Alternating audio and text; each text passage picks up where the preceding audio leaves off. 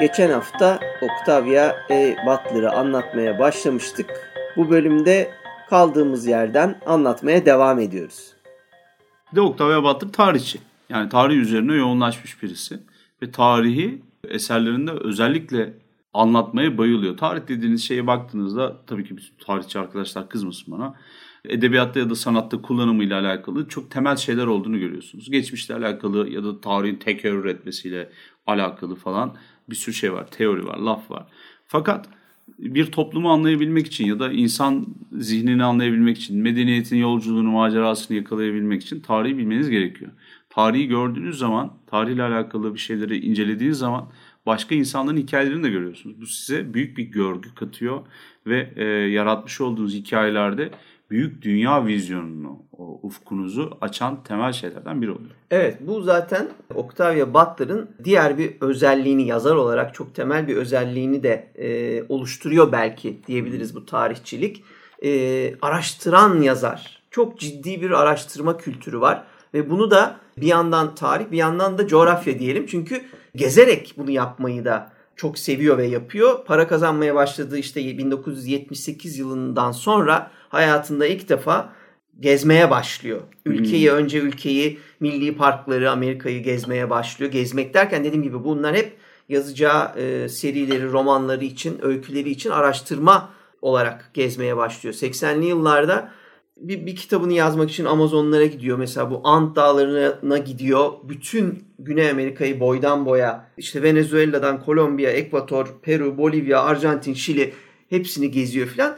Ee, hem araştırarak hem gezerek yazar olmak meselesi de yani e, araştırmacı yazar çok önemli bir e, özelliktir. Kendi hayatından, kendi karakterinden çok faydalandığını herkes biliyor. Yarattığı karakterler anlamında ama bu bilmediği konuları yazamayacağı anlamına gelmiyor. Bizim çok karşılaştığımız tartışma konularından biridir. Hı. Sen köy, köylü değilsin nasıl köyü yazarsın gibi saçma sapan sohbetlerle biz her zaman karşılaşıyoruz. Bir şeyleri gözleyerek, araştırarak, gidip görerek ondan sonra yazabiliyorsanız zaten bu bir yazarlık becerisidir.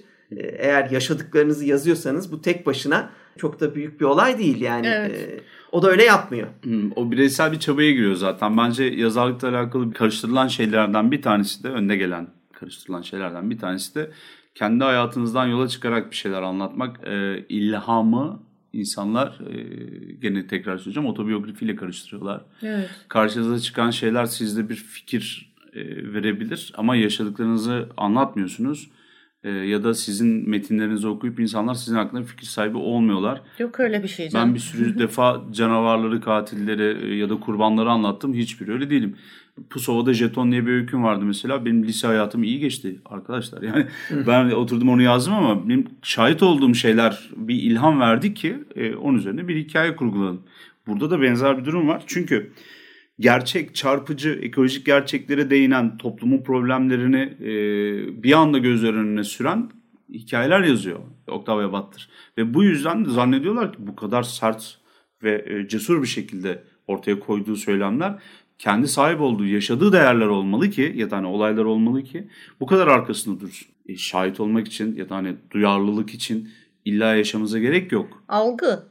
Tabii, Tabii. empati meselesi yani sizin dışınızda da gerçekleşebilir. Ve çok güzel bir noktaya geldik. Şunu da unutmayalım bilim kurgu yazıyor. Distopya ya. yazıyor bu kadın. Yani eğer o mantıkla ilerleseydik o zaman sürekli işte gündelik hayattan, kendi hayatından bir şeyler anlatırdı. O dünya kadar malzemesi var yani Amerika'daki ırkçılığı yazmaya başlasaydı birebir gerçek insanlar hikayeler üzerinden onunla da ilerleyebilirdi. Ama o derdini, sanatını bilim kurguyu kullanarak geleceği kullanarak, distopyayı kullanarak anlatmayı seçiyor. Burada çok güzel bir yere değindik. Şöyle ki yazar elbette e, yazdığı şeylere kendinden bir şeyler katar. Ama bu kendi hayatı veya kendi e, deneyimleri değildir, algısıdır. Yani yaşadığı hayatta algıladığı, empati kurduğu, şahit olduğu veya olmadığı veya dinlediği, gördüğü, duyduğu herhangi bir şey olabilir. Bunu nasıl algıladığı önemlidir. Nasıl işlediği, beyninde, zihninde işlediği önemlidir. Evet. Çünkü ancak bu şekilde bir şey bazen bir amacı vardır yazmakta. Bazen hiç amacı yoktur. Sadece içgüdüsel olarak kendinden bir şeyler ekler. Ki zaten neden yazıyorsun gibi bir sorunun cevabı olarak da zaten ya yazacaktım ya da ölecektim gibi bir Evet, cümlesi genç var. yaşta küçükken ölecektim diyor. Yani başka şansım yoktu diye söylüyor. Bu arada Beril'in dediği şunu da bir şekilde bende çağrıştırıyor. Yani insanın hatırası hatıraları da böyle değil mi? Bir olaya şahit oluyorsunuz mesela. Üç kişinin başına geldi. Masanın etrafındakileri düşünüyor. Ben başka bir şekilde anlatıyorum. Ve aklımda öyle kalıyor çünkü. Sen başka şekilde o başka. Yani Raşamon hatıralar yani. da şey değiller. e, Hatıralar real, raşamon. real değiller. Yani şey değil. e, Gerçekliği Değişiyor. sorgulanabilir şeyler. İnsanlar o yüzden hani kendinizden mi anlatıyorsunuz? Ya zaten o, yani ben onu anlatıyor olsam bile senin hiçbir fikrin yok. Onun gerçek olup olmamasına dair. Tabii gerçek de olabilir. Bir Evet. tecrübe de olabilir. Ee, başkasının yaşadığı bir şey, bir tecrübeye şahitlik de olabilir. Veya sadece ya televizyonda veya işte ne Hmm, bileyim radyoda okuduğunuz- duyduğu bir şey, bir, bir, Ya. bir müziğin yaptığı bir çağrışım da olabilir. Yani bu aslında çok şey değil. Tamamen algı yani yazarın algılayıp onu hikayeye dönüştürmek istemesi. Panellerde falan da çok söylüyorum. Ee, sanırım programda çok söylemedim. O yüzden bir kere daha söyleyeceğim konu buraya gelmişken. Bu kurgu olduğu zaman arkadaşlar mesele kurguya girdiği zaman yani siz bir kurgu eser yazdığınız zaman nedir kurgu eser derseniz biyografiler de kurgudur. Bunu kesinlikle ne olur atlamayın. Ee, bu çok önemlidir. Siz e, hayat hikayenizi anlatırken o kitapta hayatınızın göstermek istediğiniz kısımlarını anlatıp göstermek istemediğiniz kısımlarını anlatmadığınız an kurguya giriyorsunuz. Bu kadar basittir ve zaten başka türlü anlatılamaz. Gün gün 24 saat her yıl 365 günü ben anlattım diyen yalan söyler. Öyle bir şey yok. Öyle bir zaten öyle bir biyografi de okunacak bir halde değildir. Evet. Bu yazı sanatı, edebiyat, belgesel eserler bile her zaman kişinin, yazarın e, kendisi bile olsa başkasına bile yazdırıyor olsa seçtiği, anlatmayı seçtiği ve anlatmadığı şey seçtiği, anlatmamayı seçtiği şeylerle bir kurguya dönüşecektir. E, o gerçeklik hiçbir zaman yaşanan gerçeklikle alakalı değildir. Evet. Bu konuda galiba Zirve Prokopius'un e, Bizans'ın Gizli Tarihi kitabı. Ben öldükten sonra işte ne kadar süre geçtikten sonra yayınlanacak falan deniyor. Şimdi atıflar var ama bilmem kaç yüzyıl sonra galiba keşfediliyor ve yayınlanıyor. Anlattığı şeyler yenilir yutulur cinsten değil. Herkesi çöküyor. Justinian'e vuruyor. işte Theodora'ya yerin dibine sokuyor. Bir taraftan kendi Ben bildiğim magazin şeyi gibi. Aynen. Bizans'ın gizli tarihi Bizans'ın magazinel tarihi gibi ele alınabilir. Prokopius bu arada aynı zamanda bir Bizans tarihçisi ve tarihleri falan var. Coğrafya gibi bir seti falan da var. Cevap verecek kimse yok ya itiraz edecek. Aslında Evet. ben kızıyorum biraz buna. Sallamış. Yani biraz önce de söyledim. Üçümüzün başına aynı anda gelse hepimiz ayrı şekilde anlatırız. Aklımızda Hmm. başka türlü kalıyor. İşte hani bunda deyin ki subjektivity var bilmem ne var. Ya da hani o anda o gün sabah yataktan tersinden kalktın. Aklında başka bir şey vardı. Yanlış hatırlıyorsun bu kadar. Ama baktığınız zaman çoğu şeye, biyografiye ya da otobiyografiye Evet. özellikle insanların kendi yazdıklarına hep aynı numarayı görüyorsun. Yani e, genelde ölüleri anlatıyorlar. Daha önce cevap veremeyecek olan insanları anlatıyorlar. Çok birkaç tane sansasyonel olan şey dışında anılarım, hatıralarım şöyle oldu böyle oldu diyorlar. Ama bana baktığınız zaman onlar edebiyattır o yani. Benim hiç gözümde şey yok. Ben yani. şeyi Tabii. çok severim. Yani kurmacı edebiyattır. Bu arada ha, adını söyleyeyim. Onlar hani, Tabii kurgu dışı demin- edebiyat değil o. Kurgu dediğim o. Ya zaten dikkat edin ya başına gelen o çok kötü şeyleri anlatır. E, bu, bunlar da bir tercihtir. Ya da çok iyi şeyleri, başarı hikayeleri anlatır. Bu da bir tercihtir. E, yani o ama anlatmadığı şeyler e, birden onu onun hayatı olmaktan çıkarır. E bir de işte bir hayatı nasıl kurguladığınla alakalı yani. Evet. Doğru.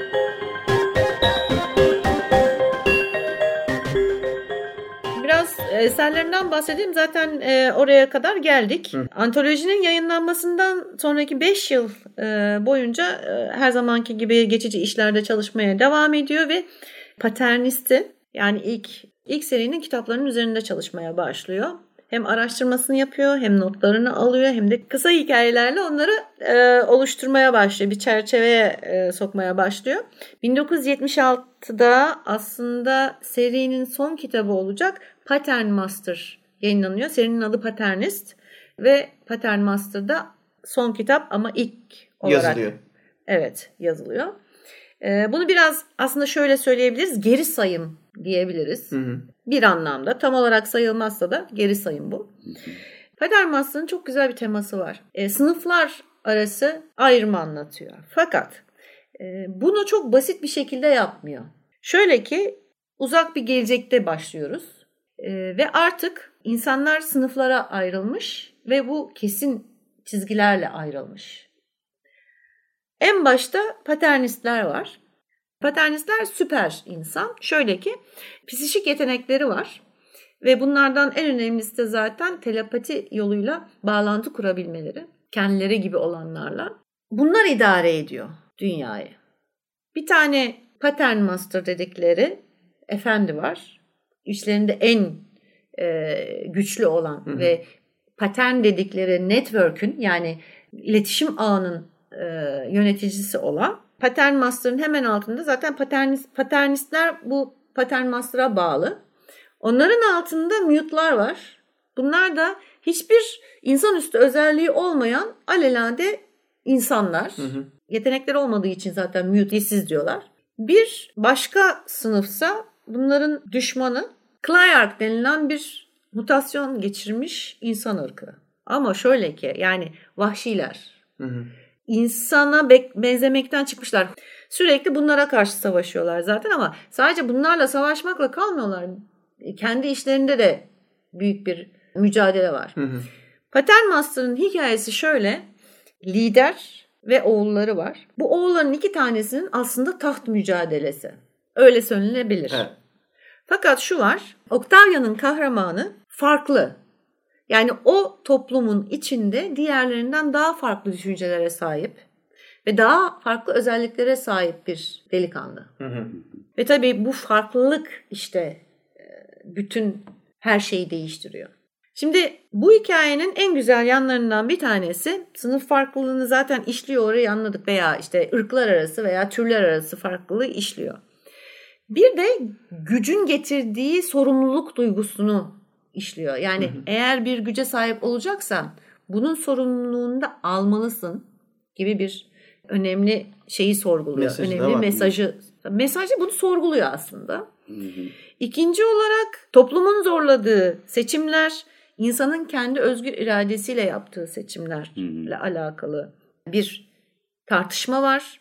Sınıflar arasındaki mücadelenin haricinde dominant sınıfın kendi arasında yaptığı mücadele de var. Ve her hemen hemen her eserinde işlediği şu konu ortaya hemen serili veriyor. İnsanlar doğuştan hiyerarşi alışkanlığıyla gelir dünyaya Hı hı.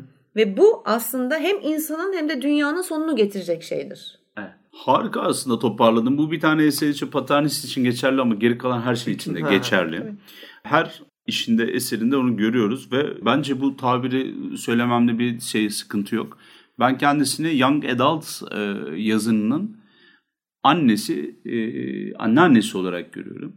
Young Adult e, temaların çok içinde. Mesela yani ve e, bugünkü bildiğimiz 2010 sonrasında bildiğimiz Young Adult temayla birebir tutuyorum. Yani, e, Young Adult'ı Stephen King çok güzel yazar. Hatta Stephen King'in ilk e, novellası, ilk romanı novellası 19-20 yaşında yazdı. Uzun Yürüyüş, Long Walk benim Hı hı. en sevdiğim şeydir e, çalışması kitabı. O da bahseder mesela. O da tam bir young adult'tır. Hatta Evet. özüne baktığın zaman Stephen King'in bir sürü eserinin aslında çocuklukla, ergenlikle ilgili olduğunu ya da e, gençlikle alakalı olduğunu görürsünüz. Yeni aile olmuş kişiler falan. Aslında young adult olarak sınıflandırılabilir. Fakat King nedense daha street level tabir edebileceğimiz aşağı seviyede insanların yaşantılarıyla alakalı konulardan bahsederken Octavia Butler dünyayla bir sıkıntısı al- alıp veremediği olan bir e, yazar olarak kendini ortaya koyuyor. Sorguladığı şeyler var ve bunlar kolay şeyler değil. E, özellikle 80 sonrası nesilde yetişen bizim gibi genç yazarların e, cesaret hapı niyetine e, alıp okuyabileceği işleri var Octavia Butler'ın. Çünkü ekonomik, dini ve politik statüyü çok ciddi sorguluyor. Dünyanın e, varoluşuna, kuruluşuna dair bir fikir ortaya atıyor e, ve eleştirileri özellikle bilim kurgu segmenti üzerinden yaparak aslında tartışmaları başka bir boyuta getiriyor.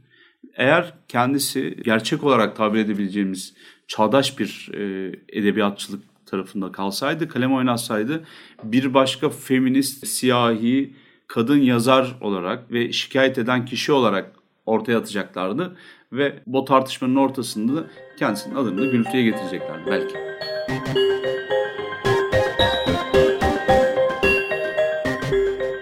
Her okurun farklı bir tat bulabileceği bir tarzı var Octavia Butler'ın. Yani bir feminist de okusa ondan e, bir şey alacaktır.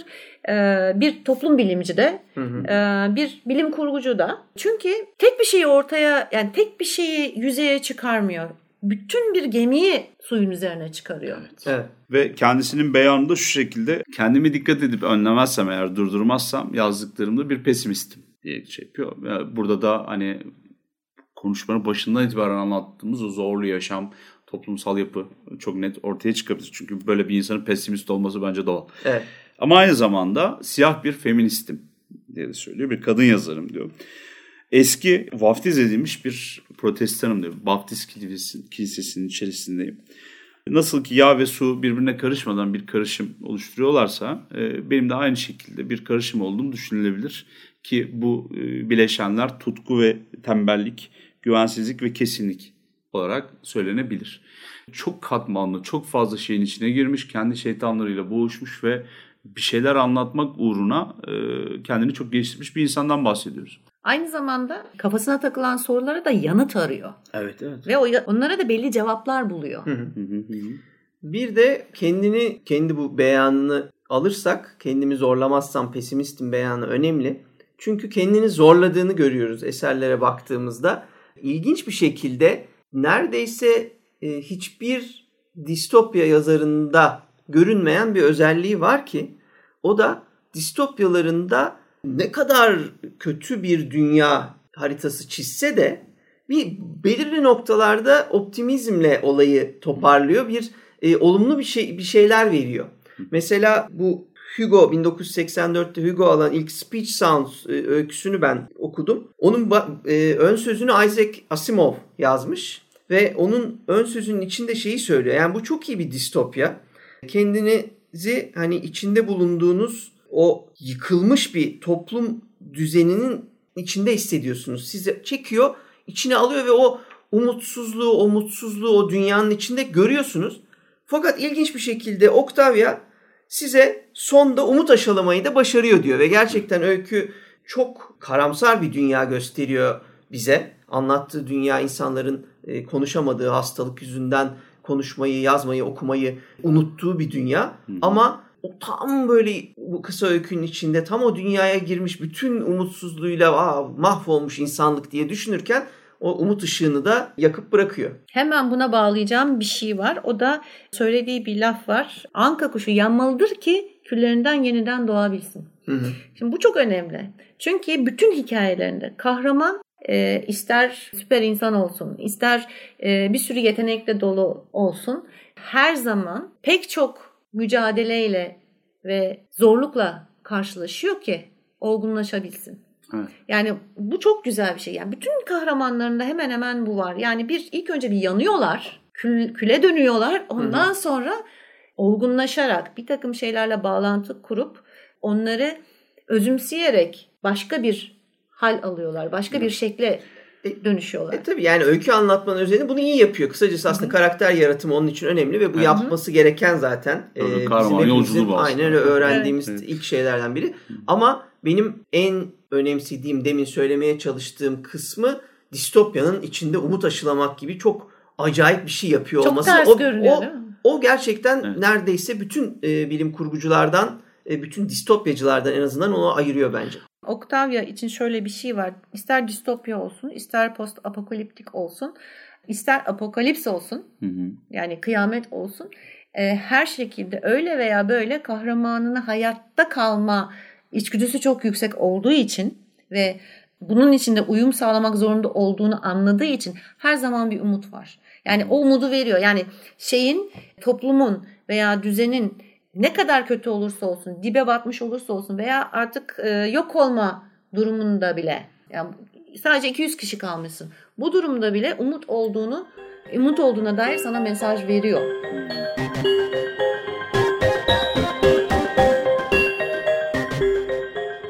Survival dedin ya biraz önce hayatta kalma. Hı. Her şekilde bir e, hayatına bir surette devam edebilme şey. Yani hayat devam ediyor hissi. E, aslında bütün hikayelerin başlangıç noktası. E, Kesinlikle. O birazcık dönüştürücü bir yapısı var. kaynaklı. Hı. E, belki vermek istediği mesaj o ya da anlatabileceği şekli bu. Yani en çok içinden gelen o. Kendi hayatında paralellikler kuruyor mu tartışabiliriz onu ama yine de en çok gördüğüm şeyin ben de hayatta kalmak olduğunu düşünüyorum. İlginç kahramanları, karakterleri de yani Octavia Butler öldükten sonra moda olması bana da çok şey geliyor. Yani açlık oyunlarının falan atası bence Butler. O dünyayı anlatıp o dünyanın içerisinde Ben çok birini etkilenildiğini düşünüyorum ben de. Özellikle paternist ve şeyin e, Parable. paternist book parable. Ha. Hı. Yani orada yalnız şeyi benim Octavia'ya müthiş hakim değilim ama bu yeni türler mutlaka ve mutlaka ben eminim etkilenerek yapıldığından ama bunların çok sulandırılmış olduğunu ve genç yetişkin türünün eğer anneannesi babaannesi neyse büyüğüyse kökeniyse Octavia Butler o kökende o suyu sulandırılmışlığın kesinlikle bulunmadığını düşünüyorum. Yani Yok. King'in şeyinde de öyledir. Yani Tabii, tabii. sulandırılmış bir genç yetişkin. Bugün anladığınız genç yetişkin değil. Bu bunlar köken hikayeleri. Doğru. Onlar karışmasın. Bu öbürleri çok sulu işler. Şimdi ben e, ben kendi fikrimi söylüyorum tabii. Ben Octavia Butler'ın evet var mesela Fledgling'de hani genç yetişkin gibi göründüğünü yani tahmin edebiliyorum. Ama o birazcık da şeye bakar. Eğer hani burada 13 yaşında görünen 40 yaşında bir e, vampirden bahsediyoruz. 50 galiba hatta 40 Ya, değil ama büyük yani. veya büyük. 50 yani aslında yaşlı. Evet. Yani şeye bakıyorum Xenogenesis'e bakıyorum. Xenogenesis de öyle. Yani burada bir e, young adult belki hani ikinci kitabında, e, üçüncü kitabında olabilir mi? İlk kitap kesinlikle young adult değil. İkinci kitap ve üçüncü kitapta zaten şey. Neyse oraya daha sonra yani en azından o Xenogenesis'i konuşurken gelmek lazım ama şunu söylüyorum. Yani bazı eserleri mesela şey Kindred kesinlikle young adult değil. Çünkü hem tarih hem spekülatif hem de şey e, zamanda geri gitmek ve kendi atanla tanışmak ve manipüle etmek gibi bir takım şeyler var. İçinde e, kölelik var, köleliğin getirdiği ızdırap var. E, bir şeyleri değiştirme çabası var. Gene bir umut var. Hani birazcık da dedim ya herkes her şeyi bulabilir. Her, şey, her herkes bir şey bulabilir yani kendine ait bir şey bulabilir veya Evet. kendi okuruna hitap edecek e, Bir şey bir, çıkabilir. şey, bir şey çıkabilir. Yani mesela Kind- e, Kindred'de e, a, historical romance olarak yani e, tarihi romans olarak ele alabilirsin. Bilim kurgu olarak ele alabilirsin ama tamamen belki siyahi düşünce tartışması olarak da alabilirsin gibi. Fakat şunu söyleyeyim yazdığı şeyler yumuşak şeyler değil. Tabii. Bu kadının kalemi çok sert ve e, hiç çekinmiyor kılıcını sallamaktan. Yani kan dökülmüş, kafalar kopmuş, umut tamamen yok olmuş ki en azından bir an için yani Evet. kitabın belli, belli bir bölümünde bundan çekinmiyor. Evet. İnsanı e, eleştirmekten, onu hırpalamaktan, onun kötü olduğunu veya kusurlu olduğunu söylemekten yani yüzüne vurmaktan çekinmiyor. O yüzden kalemi sert, sözcükleri sert, atmosfer de sert. Evet. Şimdi bu Young Adult kısmında aslında Young Adult'ı biz ne yazık ki örnekleriyle tanımlayarak bir bakıyoruz. Yoksa Young Adult tanımı çok başka yönlere gidebiliyor. Ee, Stephen King'in mesela daha sonra toplattığı Richard Bachman adıyla galiba 70'lerin sonunda yayınladığı bir şey var. Ee, Rage adında bir romanı var. Ya da ben yanlış hatırlıyor olabilirim. Şimdi Bachman adıyla yayınlamış olabilir. Ama yayınlanmışlar. Rage adında bir romanı var. Okul Baskınları. baskınları evet okul baskınları olmaya başladıktan sonra bu kitabı çekiyor. Çünkü benim anlatmak istediğim o değildi. Ee, bir ve bunlarla anılmak istemem yapmış olduğum e, sanatla diye. Ama sonuç itibariyle Young Adult'ın böyle kirli karanlık bir dünyası var. Jetonda ben de Young Adult yazdım. Çünkü o, o öykünün doğasında da genç yetişkin bir insanın duygularına tercüman oluyordum mu diyeyim. Yani onu anlatıyordum Buradaki durum da öyle. Bizim bildiğimiz young adult dediğimiz şey daha hafif duygular. Yani 2010 sonrasındakilere baktığınız zaman satış pazarlamanın da işin içine girip daha apolitik yaptığı, daha böyle hani az cinsellik eklediği bazı şeyleri kırptığı bir yapıdan bahsediyoruz. Ya da hani böyle sosyal justice warrior yaratma çabası, bir duyarlılık değil duyarcılık üzerine kurgulanmış olan bir genç yetişkin e, aklı ruh hali dünyası var. Kimse de gidip de okul e, baskınlarıyla anılmak istemiyor King gibi. Aradan geçen sürede bu arada azalmadı onu da söyleyeyim. King yazdı diye olan şeyler değil bunlar da. Tabii canım o zaten King yazmayınca da oldu çünkü. O sırada yoktu. Şeyi anlamıyorum ben. Yani Young Adult davasını derken aslında Octavia Butler çok doğru bir Young Adult yapıyor demeye çalışıyorum. Çünkü yani bunun büyüme sancıları bunlar. Doğum gibi bir şey. Kendi kendine doğuran bireyler bu ergenler benim gözümde. Ama işte şu konuda da yan, şey e, yanlış anlaşılmasın senin de söylediğin gibi bu hani bugünkü young adult anlayışına e, uyan bir yazım tarzı değil. Evet. Yani bunu özellikle belirtmek istiyorum. Hani ee, sonra hani bize böyle bir şey söylediniz gittik değil, Young değil, Adult değil, diye hiç. aldık ha. ondan sonra ne çıktı o demeyeyim çünkü yani. çok acayip sert şeyler var içinde ve buna cinsellik de dahil yani ha. bir kere cinselliği çok farklı şekilde işlediği işliyor her kitabında öyle yani evet. bizim e, anladığımız şekilde bir cinsellik değil onun işlediği mesela örnek vereyim Fledgling'de yani yavru kuşta. Ha, bu arada onu söyleyelim ya. Türkiye'de basılan tek kitabı, tek kitabı. ne yazık ki yavru kuş ve ya, aylak, Fledgling. aylak kitap. Aylak kitap bastı. Evet aylak hmm. kitap bastı. Seneler sonra basmış bu. Tabii, tek, son kitabı. Evet. Ha. evet tek ve son en son kitabı e, bizde çevrilen tek kitabı e, ne yazık yani ne yazık diyorum. Yavru kuşta çok farklı bir aile sisteminden bahsediliyor bir kere. Bunu söylemek lazım. Aile diyorum çünkü ilişki ilişkiler bir aile oluşturacak şekilde. Simbiyotik yaşam denilen bir şey var. Bunu daha evvel zaten pek çok kez konuşmuştuk e, bizim ekiple de. Monogami yok bir kere. Poligomi var. Yani şöyle ki bir vampirin özellikle vampir bir dişinin ki bizim zaten vampirimiz e, biraz e, kendi cinsinden de ayıran özellikleri var. Yaşayabilmesi için yani hayatını kaliteli bir şekilde sürdürebilmesi için birden fazla partnere ihtiyacı var. Bir de bu çocuk 11-12 yaşında görünüyor. 11-12 yaşında görünüyor. Kendine bir tane insan seçiyor. Bir tane vampir seçiyor. Ee, ne bileyim gidiyor atasından birini seçiyor. Yani e, şeyi var. Potansiyel bir kere bu zaten herhalde anladığım kadarıyla seri olacakmış fakat ömrü yetmemiş Olabilir tabii tabii. Evet. Gerçekten çok enteresan bir ilişki yapısı var. Yani bunun içinde seks var. Yamyamlık var. Evet. Ve onu da söylemek lazım. Kendi türünü yiyor çünkü. Hı hı. Farkında olmadan dahi. Bu da bir spoiler tabii okumadıysanız. Hı hı. Ama çok hafif bir spoiler.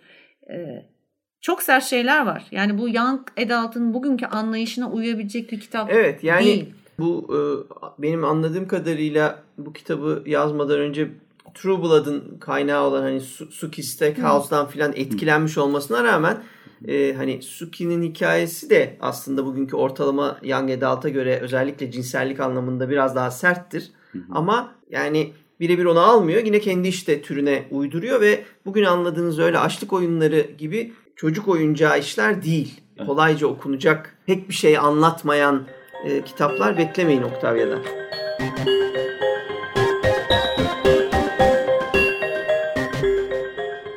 Mesela şeyi söyleyeyim ben. Paternist serisinin e, sonraki kitapları ilk kitaptan farklı olacak. Çünkü demin de söylediğimiz gibi ilk kitap, ilk basılan kitap hikayenin son aşaması. Ondan sonra gelecek olan kitaplar paternist e, sisteminin nasıl oturduğunu yani tarihini düşünün. E, tarihinden başlıyor nasıl oluştuğuna dair. Daha sonra bu iş dünyadan kaçıp e, kolonileşmeye ve başka türlerle ilişkiye geçme, e, karışma veya bir şekilde e, ortak bir toplum yaratma safhasına geçiyor. Evet. Toplamda alacak olursak konuştuğu, anlattığı çok şey var serinin. Sadece paterniste bir sınıf farklılığından tut, gücün getirdiği sorumluluğa kadar e, veya düşman düşman mı yoksa aslında dost mu anlayabilir misin veya uyum sağlayabilir misin gibi soruları da irdelediğini e, söylesek de sonraki kitaplarında daha da fazla şeyi irdelemeye başlıyor. Yani insan doğasından tut uzaylı doğasına kadar. Yani evet. uzaylının kendi şeyi yapısına kadar, sosyal yapısına ve düşünce yapısına kadar. Bu Paternist serisine 3 kitabı yazdıktan sonra bir süre ara veriyor. Bu demin bahsettiğimiz Amazon gezisi var ve antları e, dolaşıyor. Ve bu da Xenogenesis serisi için zemin hazırlıyor bu geziler. Xenogenesis üçlemesi diyelim. Serisi olması için üçten fazla olması gerekiyor galiba. Üçleme yani böyle bir şart koymuşlar bir de. Üç tanesi üçleme fazlaysa seri olarak. Yani halbuki yani ikisi de seri bana göre. Evet. Her neyse e, 1987'de Dawn'un e, yayınlanmasıyla Şafak'la e, başlıyor. Burada Paternist'ten çok daha çok çok daha farklı bir dünya görüyoruz. Şimdi Hı. dünya görmüyoruz aslında. Bir durum görüyoruz. O da dünya uzun zaman evvel nükleer e, savaş nedeniyle harap olmuş. Radyasyon artık e, yaşanmayacak. Yani insan, insan veya herhangi bir hayatı barındırmayacak duruma getirmiş. Ve o esnada uzaylılar bizim daha sonra öğreneceğimiz üzere Onkali denilen bir uzaylı türü 200-300 insanı alıp o dünyadan kurtarmış ve bunları uyutmuş. Aradan tabii 250 sene, 300 sene geçiyor ve bunu, ilk kahramanımızı uyandırıyorlar. Kahramanımız zenci bir genç kadın. Bundan sonrası insanın uzaylılarla yaşamaya alışması, Hı hı. onlarla iletişim kur ilk önce iletişim kuruyor. Ondan sonra yaşamlarına alışıyor. Ondan sonra kültürlerine alışıyor. Ondan sonra kurallarına uymayı öğreniyor. Ve bunu yaparken de aynı zamanda kendi gibi uyutulmuş olan insanları kal- kaldırıyor ama onlara lider liderlik etmek ve iki tür arasında bağlantıyı kurmak zorunda. Çünkü Diplomat o- oluyor diyorsun. Evet aynen diplomat oluyor çünkü o Ankali buna zorluyor e, genç kadını. Ve aynı zamanda bunların üremelerine de engel oluyor. Yani insanların bir araya geldikten sonra birbirleriyle ilişki kurmalarını, üremelerini engelliyor. Onu da şöyle yapıyor. Kendilerinin cinsiyet anlayışı farklı. Kendilerine zaten gen tacirleri diyorlar. Gittikleri ve ilişki kurdukları her türden gen ticareti yapıyorlar. Yani onlardan bir şey alıyorlar, kendilerinden bir şey veriyorlar. Ama bunu böyle hani Ay işte ben de sana şunu getirdim hediye olarak falan değil, empoze ederek yapıyorlar. Hmm. Ya çok da alegorikmiş aslında değil mi? Aynen Yani yeni kıta bilmem ne derken aslında bütün insanın da yapabileceği şey değil. Hep Avrupalıları suçlayıp duruyoruz ama Evet. o da bir yere kadar. Herkesin yapacağı bir şey bu. İnandıkları bir şey var. İnsanın kusurlu olduğuna inanıyorlar ve e, sadece kendi aralarında tür, üredikleri için e, kusurlarının kendilerinin mahvına sebep olduğuna e, Ve çoğalmamaları karar gerektiğini. vermişler ve çoğal yani tek başlarına çoğalmamaları gerektiğini düşünüyorlar. Çünkü dünyanın tekrardan yok olacağını yani yeni yeni düzelmeye başlayan dünyanın tekrardan aynı sonuca geleceğini düşünerekten ilk önce bunları gemide eğitmeye başlıyorlar. Daha sonra bir kısım e, isyan ediyor. Bir kısım Onkali ile beraber yaşamaya ve onlarla karışmaya başlıyor. E, çünkü bu beş kişilik bir şey yalnız bu arada söyleyeyim. Beş kişilik bir ilişkiler yumağı. Yani şöyle Onkali'nin eğer sen bir şey oluşturacaksan e, ve üreyeceksen şunu yapmak zorundasın. Bir insan erkeğiyle bir kadın erkeği, bir on, e, dişi onkali, bir erkek onkali, bir de nötr onkali. Beş elem yani beş öğelik bir şeyden bahsediyoruz, iş- ilişkiden bahsediyoruz. Ancak bu şekilde üreyebiliyorlar ve çocuklarını büyütebiliyorlar. Ve düşünebiliyor musun? İnsanlarla birlikte karışıyorlar, genlerini ona veriyorlar ve dünyayı tekrardan hani daha düzgün ve iyi yapma amaçları. Hı hı. Fakat şöyle bir şey var. Bütün bu seri boyunca uzaylılarla karışma, in- dünyaya inme, dünyada bu karışımın yeni bir toplum oluşturması. Tamamen basit çerçeve olarak bu. Fakat içinde o kadar çok şey var ki. Yani e, yeni bir topluma alışmak zorunda kalmak veya yeni bir sisteme alışmak zorunda kalmak, yeni bir biyolojiye alışmak zorunda kalmak, e, melez olarak doğulmak, me- melezliğin kendi toplumdan dışlanmasına sebep olması vesaire gibi pek çok soru ve pek çok verilmeye çalışan cevap var Evet. seride. Şimdi mesela önemli bir şey söyleyeceğim. Orada sizin fikrinizi istiyorum. Şimdi şöyle bir şey yapmış. İnsan kusurlu ve bütün hikayelerinde yani sadece Xenogenesis'te değil diğer hikayelerinde de olmak üzere şu sonuca varmış. İnsan başka türle karışırsa hiyerarşik bozukluğu yani ya da o hiyerarşik düşünce bozukluğunu yenebilir ve yeni işleyebilecek toplumlar yaratabilir. Ha şunu da söylüyor yani yeni toplumlarda da bir problem doğacaktır elbet. Ama bu hiyerarşi yüzünden olmayacaktır gibi e, bu sonuca varmış. Ama bunun denemesini yaparken görüyoruz ki kahraman çok büyük acılar çekiyor. Yani çok büyük şeylerle e, mücadele etmek Evet. zorunda kalıyor.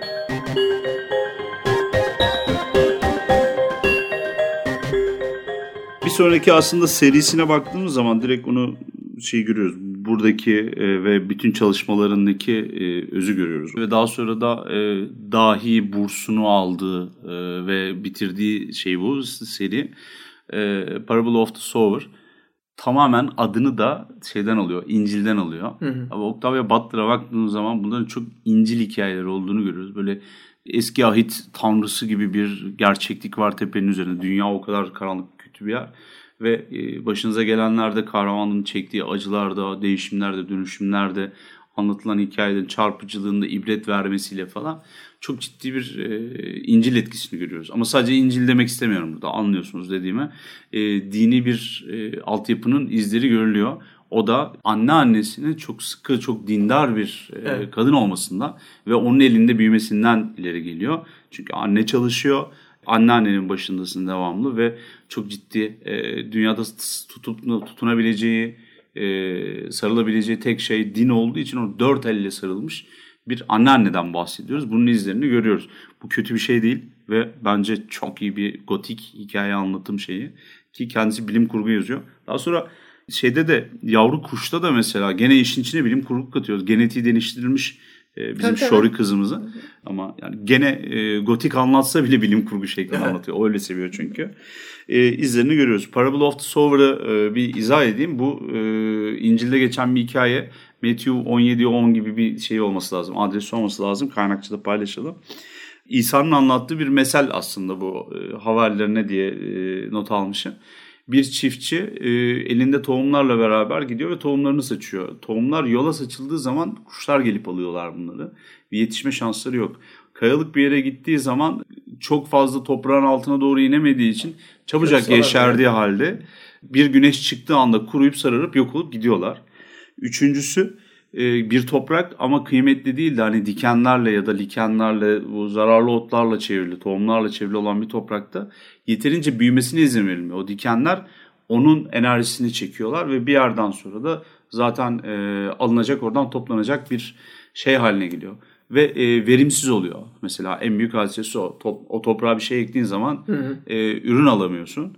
En sonuncusunda da doğru güzel toprakta yetişen şey onlar yani 1'e 20, 1'e 60 gibi e, bir oran ile şeyler başaklar e, ortaya Değil çıkmaya başlıyor. İsa tabii bu hikayeyi anlatırken biz anlamadık deyip gelin soran e, havarilerine ya da takipçilerine diyor ki o kelamdır diyor. Yani kötü kelam diyor eğer yolda söylenirse gelir onu şeytan kapar diyor. Taşlı bir yere ekmeye kalkarsanız köksüz olur ilerleyemez diyor.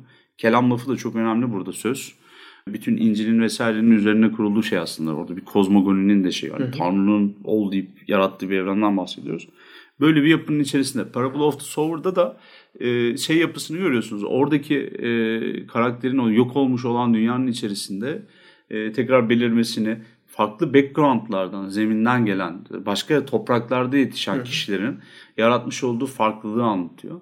Ki bana sorarsanız da Octavia Butler'ın artık böyle körün gözüne yazarak e, anlatmış olduğu bir yapı ve baş karakterimizin de dev bir dönüşümünü görüyorsunuz. Görece diğerlerine göre çok iyi bir toprağın içerisinde ekilmiş olan iyi bir tohum çünkü dindar bir ailenin, zengin bir ailenin kızı e, iyi bir yerde diğerlerine göre toplumsal kırılımın ortasında başına gelmedik kalmıyor. Ama kendi dönüştürücü de oluyor. Yani bu çekmiş olduğu acılar vasıtasıyla kendisi de başka bir şey yapıyor. Ve e, spoiler'ın büyüğü geliyor. O kızın orada bulunma amacı da mesela bir yerden sonra ben tabii bütün seriyi okumadım. Kusura bakmayın e, o kadar da değil yani. Üç kitaplık dev seri bunlar ve Türkçeleri de yok. E, zaten e, bir zamana kadar kimsenin farkında olmadığı eserler. En son olarak da insanlığı yıldızlara taşıma göreviyle geldiğini söylüyor. Görevler mörevler havada uçuyor bu arada. Gene o dini göndermeler mi diyeyim ne diyeyim böyle bir yapı içerisinde anlatıyor ve o kadar çarpıcı, o kadar vurucu ki biraz önce dediğin gibi hikayesini anlatırken insanı sarsmak dışında bir şeyler yapmadığı kısımlar var. Yani bir iki tane yerine baktım. Çat çat suratına tokadı basıyor. Hiç şey yapamıyorsun yani. Çok yüzüne çevirmiyorsun. Evet. Ama bu kötü bir şey değil çünkü kendine getiriyor mesela. Yok yok güzel. Yani tedavi amacıyla dövüyor. bir de şey var yani hikayelerini veya kitaplarını okurken devam etmekten kendini alamıyorsun. Yani kalın bir kitap okuyorsun hani ara vermek istiyorsun ama yani ara verebileceğin bir yer yok. Öyle yerlerde bırakmak zorunda kalıyorsun ki aklın orada kalıyor. Hı, tabii.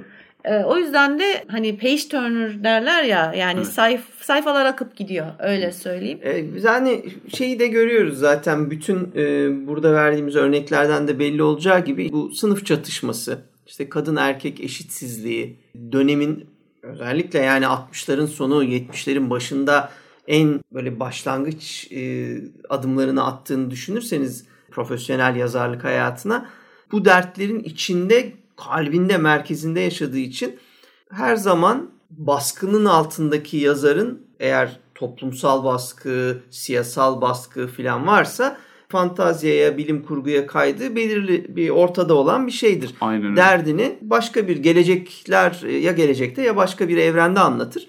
Butler da bunu yapıyor ve bunu yaptığı zaman da kendi hayatından aldığı dersleri de çok güzel kullanıyor. Bu verilen örneklerde görülecektir. İşte biz ne dedik? Okul hayatında bu zorbalarla uğraşmak zorunda kaldı. Sözlerinden bir tanesi de o. Bu zorbalık gelecekteki bütün o izimlerin kökenidir işte. Yani e, faşizmler falan böyle. Bu nedir çünkü zorbalık? Farklı olana ezmek ona kötü davranmak. Bu kadar basittir zaten aslında. Farklı ve güçsüz olanı ezmektir. E, ve biz bunu ırkçılıkta zaten bu bu demektir aslında. Parazit şeyini de mesela e, şey yapmış çok güzel. Parazit parazitizm diye bir şeyi var. Ha, yani evet aynen öyle. Bu, bu bunu bütün eserlerine çok net bir şekilde, güzel bir şekilde yedirip anlatıyor.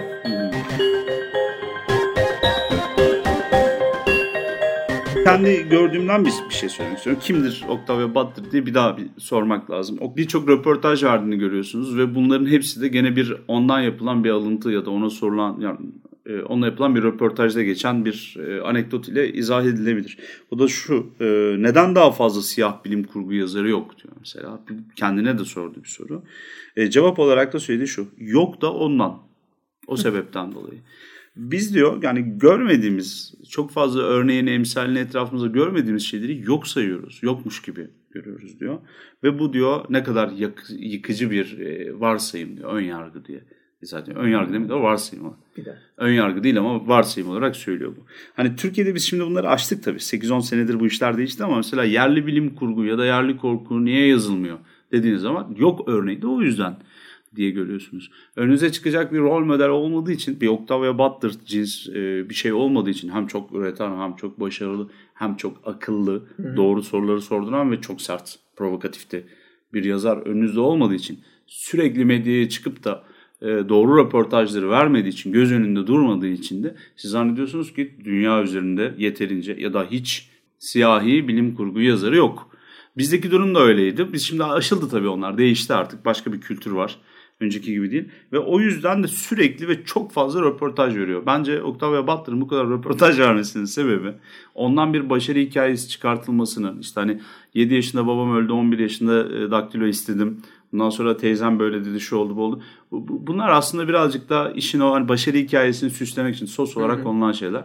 Bir iki tane şeye gittiği zaman görüyorsunuz o konvensiyonlara falan katılmış bir sürü video röportajı falan da var. Hal hareketlerinden anlıyorsunuz ne olduğunu kadının. Bence o orada durmayı bir vazife olarak sayıyor. Ve insanları da çıkıp bir şeyleri anlatmayı bir görev olarak e, kendisine yüklüyor. E, ve yani eserlerinin de belli bir yere geldikten sonra 85'ten sonra bir daha tanıtıma ekstradan ihtiyaç olduğunu düşünmüyorum. O zirveyi yakalamış. 78'den sonra yazarlıktan para kazanmaya başlamış bir insan neden hiç durmadan şeye çıkar? Yani öyle bir şan şöhret delisi midir? Kendi görüntüsüne mi aşıktır? Hayır. Evet. Değil yani. Tam zıttı yani hatta. gördüğüm Tam için zıttı, söylüyorum. evet. Yani e, oradan tanıdığım kadarıyla da e, bazı şeyleri de zorlukla da söylüyor. Yani her şeyi anlatmak da istemiyor. Eğleniyor kendiyle falan. Hani bu e, Octavia Butler bölümlerinin başında söylediğim o şey. Ve çok ciddi şaşırtıcı oluyor. Ama bu çok ulvi, çok yüksek, ulu bir vazife bence. Ve çok iyi bir şey yapıyor. Aynı kitaplarındaki kahramanların dünyayı dönüştürmesi gibi Octavia Butler da kendisi dünyayı değiştirmenin, dönüştürmenin bir yolunu arıyor. Arıyor.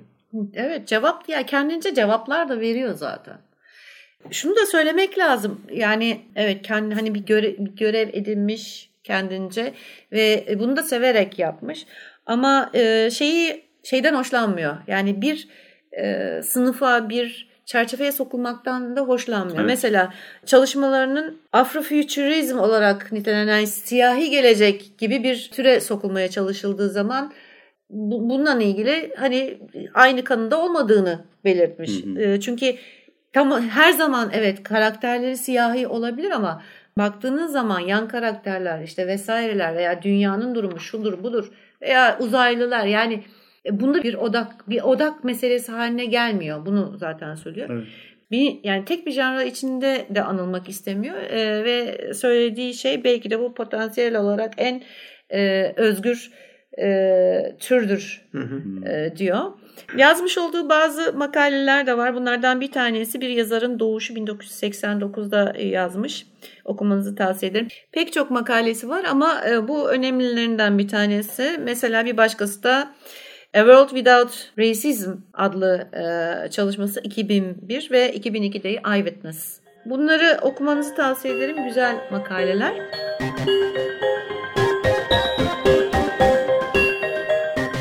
Ne yazık ki Fledgling'i e, yazdıktan sonra 2005 senesinde e, yayınlanıyor. Ondan sonra 2006'da e, evinden çıkıyor bir gün ve yolda yürürken düşüp ölüyor.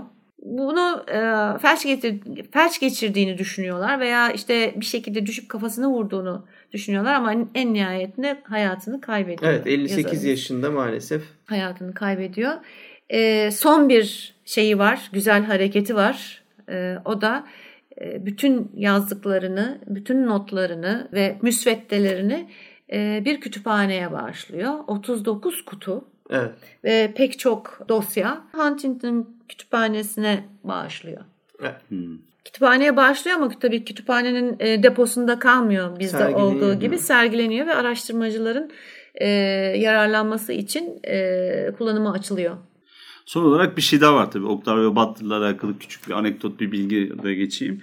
2011 yılında en iyi roman ödülünü alan, Dünya Fantazi ödüllerinde en iyi roman ödülünü alan Nedi Okorafor ödülü almayı reddediyor Lovecraft'ın görünümü yüzünden. Hatırlarsınız bu tartışmayı. Orada tartışmalar devam ederken e, şey önerisi geliyor. Octavia Butler'ın e, World Fantasy Award'un e, o statü verdikleri ödüldeki büstün e, değiştirilmesini öneriyorlar. Orada Lovecraft'ın yerine Octavia Butler'ın e, büstünün olmasının daha doğru olacağını e, öneriyorlar. Ben e, ikisini de çok seviyorum. E, Lovecraft'ta şey değil tabii yani Peki bu tartışmanın sebebi ne onu Irkçılık, anlamadım. ırkçılık. Yani Ha, anladım. niye de o ha. tabii yani Nijeryalı Amerikalı bir yazar ve diyor ki e, yani benden insan nüsveddesi e, görünüm itibariyle yarı insan yarı hayvan orangutan gibi görünen kişi diye hani benim e, mensubu olduğum ırktan böyle bahseden birinin olduğu bir statü bir hediyeyi almak istemiyorum diyor. Onun yerine daha kapsayıcı daha temiz daha da değil artık temiz diyeyim artık yani ırkçılığa bulaşmamış bir isim olarak Octavia Butler'ın kullanılmasını öneriyor. Evet. Ama işte hani bu çok acayip e, pis bir e, tartışma. E, Ayrımcılığı e, eleştirmek isterken ayrımcılık yapıyor yani. bir Aslında yerde o var. Bir de yani Lovecraft'ın kendini savunmasını biz hep konuşup duruyoruz. Lovecraft'ı çok seviyoruz çünkü. Lovecraft o dönemin e, hakim yargıları üzerinden konuşuyor. Paradigmayla e, belki de gelip bir şeyler anlatıyoruz 100 sene sonra. Bütün dünya vegan olursa bu kurban bayramlarına katıldığımız için hepimiz de ileride diyecekler ki ya bu herifler aslında böyle bu da leş yiyicilerdi. Bu da olmayacak. Olsun ben kendi fikrimi söyleyeyim. Neyse e, yani şey önemli gerçekten. Lovecraft'ın zaten seviyoruz derken eserlerini seviyoruz. Ne tanışmışlığımız var rahmetliyle ne bir Bu şey da babamın yani. oğlu değil gibi Ha, bir şey. yani sonuçta eserlerini yazdığı şeyleri seviyoruz. Onun da ayrımı çok önemli bence. Büyük ihtimalle zaten bizle konuşmazdı bile e, Lovecraft. E, bir yüz yüze gelsek yani hani çok Mektup çekingen yazardı. bir adam olduğu için. Mektup yazardı. Öyle sevilecek bir durumda var mı yok mu ayrı bir tartışma konusu. Ee, Octavia Butler Hugo, Nebula ödüllerini birden fazla kazanmış. Amerika'daki bu demin Galip'in de bahsettiği Genius Award diye bahsedilen MacArthur e, Fellowship'i 1995'te bu ödülü alan ilk e, bilim kurgu yazarı olmuş. Bir yazar. Ben onunla ilgili son bir e, anısından bahsetmek istiyorum ki bu bence bütün yazınına sadece onun yazınıyla değil yazar olmak isteyenler e, yazmak isteyenler için de bir yol haritası olabilecek bir düşünce şekli olduğuna inanıyorum. Bu gezilerinden bir tanesinde Huayna Picchu Dağı'na Güney Amerika'da e, tırmanıyor. ve onu bir yazarlığını tanımlamak için bir metafor olarak bu hikaye ediyor. Diyor ki aslında hani kolay bir tırmanış olsa da yarı yolda dizi, dizim sakatlandı. Ee, ama o onu ona rağmen tırmanmaya devam ettim. Fakat çok canım acıyordu ve sürekli kendime bu kadar yeter dön artık dedim. Ama acılar içinde zorlana zorlana inleye inleye yeter artık yeter artık diye diye zirveye çıktım. Ve bazen yazmak da böyledir diyor. İmkansız görünür belki sana ya da yazdığın şeyin kötü olduğuna inanırsın, yırtıp atmak istersin. Fakat durmak, vazgeçmek, hepsini yırtmak isterken devam etmek yazar olmakla keşke yazar olsaydım arasındaki farktır diyor Octavia Butler. Ee, bizler için de ilham kaynağı olmuş. Çok önemli bir yazar. Umarız sizler de e, en azından Türkçe'ye çevrilmiş olanın romanını okursunuz. İngilizce bilenleriniz mutlaka bulabildiği kitapları bence okusun. Ben öyle yapacağım. Ben de sadece öykü okuyarak bu kadar e, buraya geldim ama e, romanları da şimdi e, peşine düşeceğim. Veda etmeden önce umuyoruz ki biz her seferinde konuşuyoruz ve ismini geçiriyoruz. Birileri sesimizi duyup diğer eserlerini de Türkçe'ye çevirsin ve en azından Türk okullara, okurlara da kazandırılsın istiyoruz. Bizi dinlediğiniz için teşekkür ederiz. Gelecek bölümlerde görüşmek üzere. Hoşçakalın. Görüşürüz.